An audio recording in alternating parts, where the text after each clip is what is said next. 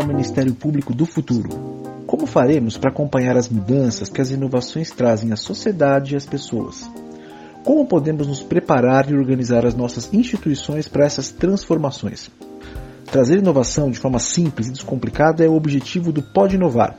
Eu sou Nuno Manzano, coordenador do Inova SMP, espaço de inovação da Escola Superior do Ministério Público de São Paulo, e hoje vamos seguir descomplicando o tema de inovação, falando sobre novas tecnologias para a transformação digital. Cada dia que passa, mais e mais ferramentas tecnológicas são lançadas e estão disponíveis para os usuários. O surgimento de tantas ofertas de software e aplicativos muitas vezes nos levam a grandes desafios. O primeiro deles é acompanhar em tempo real os lançamentos.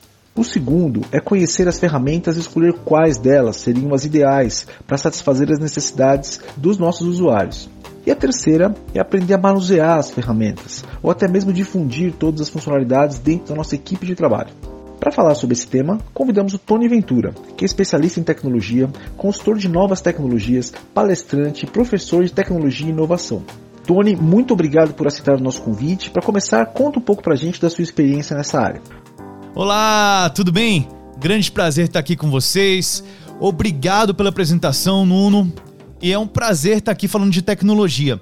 Vou me apresentar rapidamente. Meu nome é Tony Ventura. Eu sou pesquisador e professor de novas tecnologias. Basicamente, eu uso muito tempo do meu dia a dia para pesquisar o que tem de melhor de aplicativos, websites na internet, testar, indicar para as pessoas por meio de palestras, podcasts, vídeos e tudo mais. Porque imagina o tempo que você pode perder e o dinheiro que você pode perder com a tecnologia errada. Né? Ficando uma, duas, três semanas usando a tecnologia errada. Ou pior, imagina o tempo e o dinheiro que você pode perder não conhecendo uma tecnologia que poderia te ajudar muito. Às vezes você está no processo manual ainda, às vezes você está trabalhando com, com Excel, nada contra Excel, é ótimo, mas para uma coisa que você tendo usando uma ferramenta que você não conhece ainda, que eu conheço, você poderia economizar 20 horas ali do, da semana para fazer aquilo muito mais rápido. Então, eu pesquiso e ensino novas tecnologias para as pessoas, tudo que é novidade para te colocar à frente do mercado. Ótimo, Tony, é sensacional escutar alguém com a sua experiência. E a minha primeira pergunta é: quais são as melhores formas de estar sempre atualizado e selecionar as melhores ferramentas de tecnologia disponíveis no mercado? eu vou falar para vocês da minha comunidade que eu criei no final de 2017, chamada Growth Hackers Ferramentas. É a maior comunidade Growth Hacker do Brasil e a maior de ferramentas do mundo. Tá lá no Facebook, aberta e gratuita para vocês entrarem. E lá a gente são 12 mil pessoas aficionadas por tecnologia, ferramentas, que tá toda hora colocando ferramentas, perguntando quais são as melhores, dando dicas de ferramentas incríveis lá na comunidade. E eu tô lá também. Uma outra forma de se atualizar sobre tecnologias é o producthunt.com, que é um site que ele faz o marketing, né? Divulga ferramentas que estão no começo ainda, ferramentas 1.0, beta, startups que estão começando ali, que solucionam um problema, mas ainda está bem no comecinho, pode ter alguns bugs e tudo mais. Mas vale a pena você ficar de olho, porque de depois de alguns meses essa ferramenta pode crescer muito e você está na frente do mercado dos seus concorrentes por você conhecer algumas ferramentas lá no Product Hunt antes. E também um terceiro fator aí é ser curioso. Seja curioso para conhecer e se atualizar das melhores ferramentas. Por que, que eu estou falando isso? Uma vez eu estava na Amazon querendo comprar uma, um webcam para mim, tá? Tava procurando, na minha opinião, o melhor custo-benefício de webcam, que é a Logitech C920. Tem melhores, mas esse é o melhor custo-benefício. E aí eu vi embaixo do nome da ferramenta as parceiras, as parcerias que essa a Logitech tinha. E uma das, eu fui clicando em uma por um, entrando no site, e uma dessas parcerias era chromacam.me. C H R O M A.me, chromacam.me. E eu entrei no site e o site ele mudava o fundo, colocava o fundo digital. Igual a gente vê no Zoom hoje em outros lugares, a gente transforma o nosso fundo em um fundo digital. Né? E não precisava de fundo verde mais tapar. Isso em 2017. 2018. A gente nem falava de fundo digital naquela época. E eu achei aquilo incrível. Então eu fui atrás da pessoa, marquei uma reunião com o founder. Ele não era conhecido na época. A gente conversou, se deu super bem, marcamos um café e tal. Ele mora nos Estados Unidos. E aí descobri que ele foi a pessoa que inventou a tecnologia de mudar o fundo. Todas as empresas, Zoom, a Logitech, todas as empresas que têm o software de mudar o fundo, a base da tecnologia dele. Provavelmente, não sei, mas provavelmente paga royalties para ele. Então, olha o contato que eu fiz, olha a tecnologia que eu conheci na época, apenas por ser curioso, por clicar nas logos dos parceiros dessa ferramenta. Muito bacana, né? Muito interessante, Tony. E como a gente pode escolher a ferramenta tecnológica mais adequada para uma necessidade específica, seja para um usuário individual, ou para um time, ou para uma companhia como um todo? Bem, a ferramenta mais adequada à sua necessidade é aquela que vai diminuir o seu esforço e melhorar seu resultado. Assim como qualquer tecnologia. A tecnologia precisa ser prática e intuitiva, ou seja, a curva de aprendizado tem que ser pequena. E o suporte responder rápido. Então, são os principais fatores para você encontrar a tecnologia mais adequada à sua necessidade. Diminuir esforço, melhorar seu resultado, ferramenta prática e intuitiva, porque ninguém merece ficar horas e dias aprendendo, fazendo curso para aprender como mexer na ferramenta. Você tem que aprender sozinho em minutos, é importante isso. E o suporte ser rápido caso você precise de alguma coisa. Quais foram os principais lançamentos tecnológicos de 2021 e para quais finalidades eles foram lançados? Eu gosto muito de um lançamento que teve agora há pouco do Facebook, outubro de 2021, do óculos Ray-Ban Stories do Facebook, que é um óculos que por 299 dólares ele tem duas câmeras HD, você pode filmar até 30 segundos, pode tirar foto, pode ouvir música, pode atender chamada de telefone, aumentar e diminuir o volume com toque. Tem botão ou você pode dar comando de voz. Hey Facebook, take a picture. Hey Facebook, take a video. E por aí vai. O microfone do celular, da chamada de celular, é fantástico. Parece que você tá falando do celular mesmo. É maravilhoso. O áudio da música é maravilhoso também. As fotos ficam ótimas, só que são quadradas ou retangulares e os vídeos também são quadrados ou retangulares, tá? Não é para YouTube, é para Stories ou para Instagram. Mas é fantástico, uma tecnologia militar de 20 anos atrás, hoje por 299 dólares, pública para qualquer um comprar. Você pode gravar. É fantástico, é fantástico. Fica muito bom. Se não me engano, grava em 720, mas fica muito legal, tá? Claro que tem que aperfeiçoar, tá na primeira versão ainda.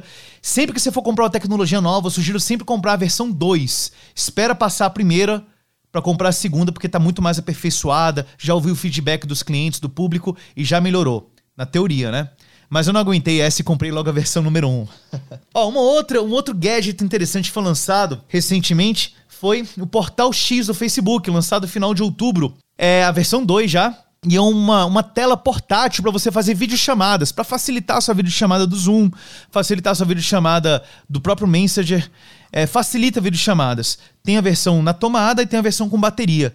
A bateria você leva para qualquer lugar que você tiver e você tem uma tela grande ali para fazer videochamada. Eu acho muito bacana. E um, um, diferencial é que a câmera, ela te segue. Ela não é uma câmera parada, estática. Se você ficar andando falando com a pessoa para lá e para cá, a câmera vai te seguindo. Pro lado, pro outro. É bem bacana isso. E tem algumas outras coisas interessantes. Eu quero deixar aqui claro que a empresa Facebook, eles estão acima de muita coisa no mercado. Eles estão em outro tempo, estão 10 anos à frente da gente. Eles têm uma equipe de qualidade fantástica.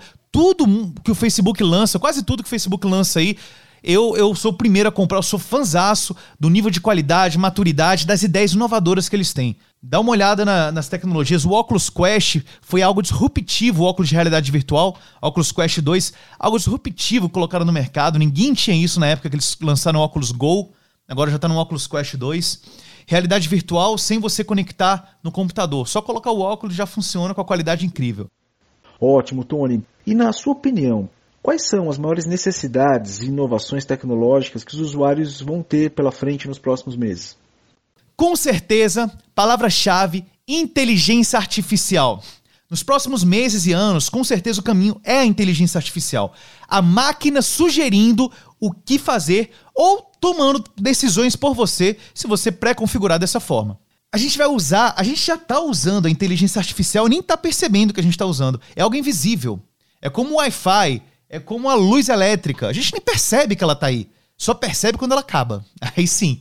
Mas a inteligência artificial já está por trás de muitas coisas aí que a gente nem percebe. E com certeza vai ser um marco de ouro aí nos próximos cinco anos. E meses também.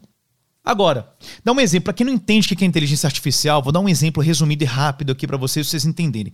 Inteligência artificial nada mais é que a máquina tomando a decisão pelo que tem mais de 50% de dados de estatisticamente falando. Então, se o seu comportamento, se você sempre estende a mão direita para cumprimentar alguém é, 80% das vezes e 20% das vezes você estende a mão esquerda para cumprimentar alguém, por exemplo, a inteligência artificial, se você pré-configurar assim, ela vai dar um comando, por exemplo: Olá, tudo bem? E vai te tentar cumprimentar você com a mão direita, porque ela sabe que na maioria das vezes, mais de 50% das vezes, você estende a mão direita para cumprimentar as pessoas. Isso é uma coisinha só, tem um monte, milhões de outras coisas. Eu dei um exemplo para a gente entender aqui, pessoas leigas que possam estar ouvindo, entender mais ou menos o que, que é. Um último exemplo aqui é da geladeira com cerveja, que eu dou exemplo na minha palestra. É um exemplo mais bruto, tá? É claro que inteligência artificial tem muito mais coisa, mas só para a gente tentar entender. Vamos supor que você tem uma geladeira em casa e você tem um sensor na geladeira. Tipo aquele sensor de loja que quando você entra ele toca. Na geladeira tem um sensor, só que um sensor mais tecnológico. Ele consegue saber quem da sua família abriu a geladeira, quantas vezes essa pessoa abriu a porta da geladeira por dia, ele vai fazer uma média. E quantas cervejas você pega da geladeira todos os dias em média e quantas vezes você compra cerveja por mês. Então, o sensor, depois de meses, ele entende que você compra 30 cervejas no mês, em média, e todo dia que você abre a geladeira, você pega mais ou menos duas cervejas, em média, dessa geladeira. Então, isso é mais ou menos o Big Data. Ele vai capturando essas informações diárias suas, de comportamento, por exemplo, e vai colocando as informações uma embaixo da outra, certinhas uma embaixo da outra. Tá? Depois de muita informação, faz uma média estatística. E a inteligência artificial vai lá nesse Big Data, consulta e fala: olha, normalmente, se ele compra 30 cervejas no mês e a cada 15, a cada 15 dias ele acabou a cerveja, porque ele pega duas por dia, então hoje é o 14 dia do mês. Então a inteligência artificial consulta os dados e fala: então eu vou tomar uma decisão pelo meu dono e pedir mais cerveja para o supermercado no 14 dia para não acabar a cerveja dele. Mais ou menos isso. Se você pré-configurar assim, a inteligência artificial ela toma uma decisão baseada em estatística, o que é mais de 50%, e, e faz por você, para você não ter esforço para fazer. Ou ela sugere algo para você, caso você queira também. Lembrando que inteligência artificial não é nada de desesperador, assustador no mundo, não. Não, o robô vai tomar conta do mundo, não é isso.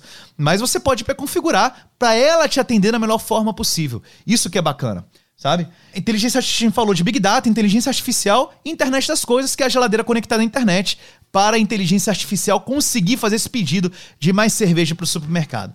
E o céu é o limite. Você pode imaginar mil coisas. E só para finalizar, muita gente fala: ah, a inteligência artificial, os robôs vão tirar os empregos do mundo. Elas vão tirar, os robôs vão tirar os empregos do mundo de trabalhos repetitivos. O mesmo trabalho sempre que aquela pessoa faz, Débito ou crédito, senhor? Débito ou crédito? Sei, aquele mesmo trabalho repetitivo, não dá um sorriso, não faz nada diferente, o robô vai tirar esse trabalho e vai substituir. Agora, se você usa a criatividade, se você faz algo diferente, se você sorri, se você oferece algo diferente fora do padrão, você não vai ser substituído, eu te garanto isso, porque a máquina ainda não consegue substituir a criatividade humana, e sim copiar.